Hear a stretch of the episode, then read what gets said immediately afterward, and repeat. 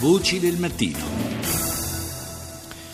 Domenica si vota in Ungheria in un controverso referendum sulle norme europee che eh, vorrebbero garantire la redistribuzione dei eh, rifugiati in eh, Europa, una redistribuzione in tutti i paesi dell'Unione Europea sulla base di una serie di parametri che vanno dalla popolazione di quel paese al prodotto interno lordo, insomma una divisione che dovrebbe essere il più possibile eh, equa e rispettosa delle singole situazioni nazionali. L'Ungheria non ci sta, il governo che come sappiamo eh, è su posizioni molto dure nei confronti del, dei profughi e degli immigrati, tanto da aver costruito una vera e propria barriera, un muro di filo spinato per proteggere il proprio confine, eh, ha indetto questo referendum del quale parliamo con il nostro ospite che è Antonello Biagini, docente di storia dell'Europa orientale all'Università La Sapienza di Roma, autore di La storia dell'Ungheria contemporanea. Buongiorno professore. È un eh, referendum che, se dobbiamo credere ai sondaggi di questi giorni, sembrerebbe avere un esito scontato. Sembra che anche a fronte di una eh, massiccia, martellante propaganda eh, condotta dal governo del Premier Orban, eh, l'opinione pubblica sia in eh, larga parte favorevole. Eh, l'opposizione punta tutto a questo punto sul mancato raggiungimento del quorum.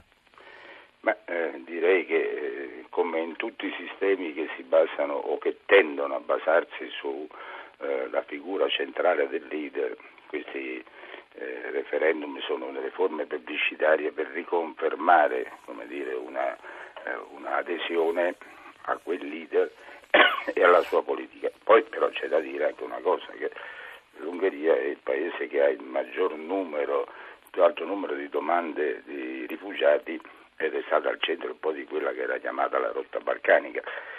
È un paese diciamo, limitato sia di, di grandezza geografica anche come, come numero di abitanti e quindi da questo punto di vista Orban dice a voce alta, cioè non voglio rifugiati, non voglio immigrati, quello che poi altri invece sottovoce praticamente fanno senza dirlo, perché in tutta questa vicenda, mi permette di dirlo, è mancato un piano organico a livello diciamo, eh, continentale di quella che chiamiamo l'Unione Europea, dove ben prima si sapeva che ci sarebbe stato questo fenomeno quando c'è un grande conflitto come quello eh, che sta eh, caratterizzando diciamo, il, il, non equilibrio nel grande Medio Oriente, era facilmente immaginabile che ci sarebbe stata una sorta di, di fuga di massa di chi poteva andarsene e quindi bisognava mettersi veramente con dei tecnici intorno a un tavolo e fare una previsione.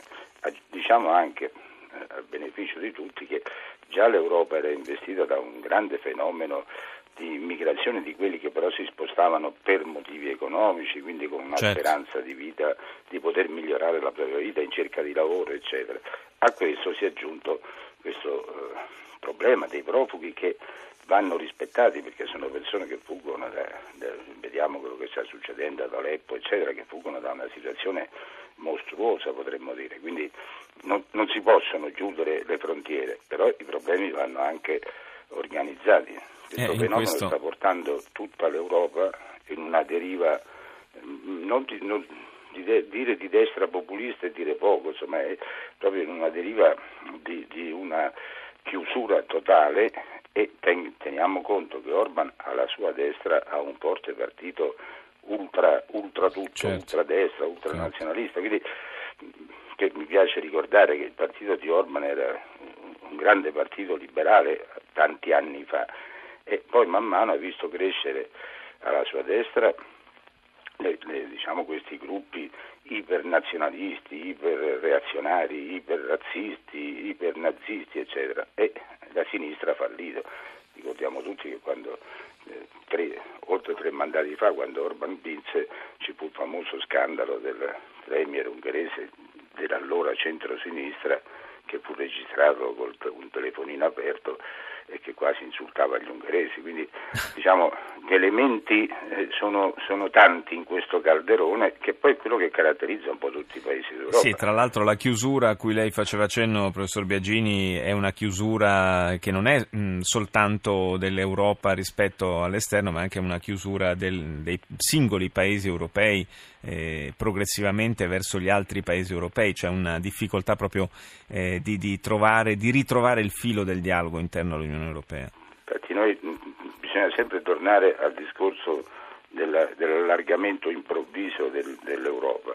Positivo per un verso, perché questi paesi si riaffacciavano, ricostruivano sistemi economici dopo, dopo il mezzo secolo di socialismo, quindi c'era questa eh, giusta propensione a, ad allargare il più possibile il discorso europeo proprio per evitare anche di riproporsi nel centro dell'Europa di conflitti come abbiamo visto nei Balcani. Poi, eh? Quindi questa era una posizione estremamente eh, positiva, però non si è tenuto conto, oppure è subentrata la grande crisi economica che ha reso l'Europa oggettivamente debole, fragilissima diciamo pure.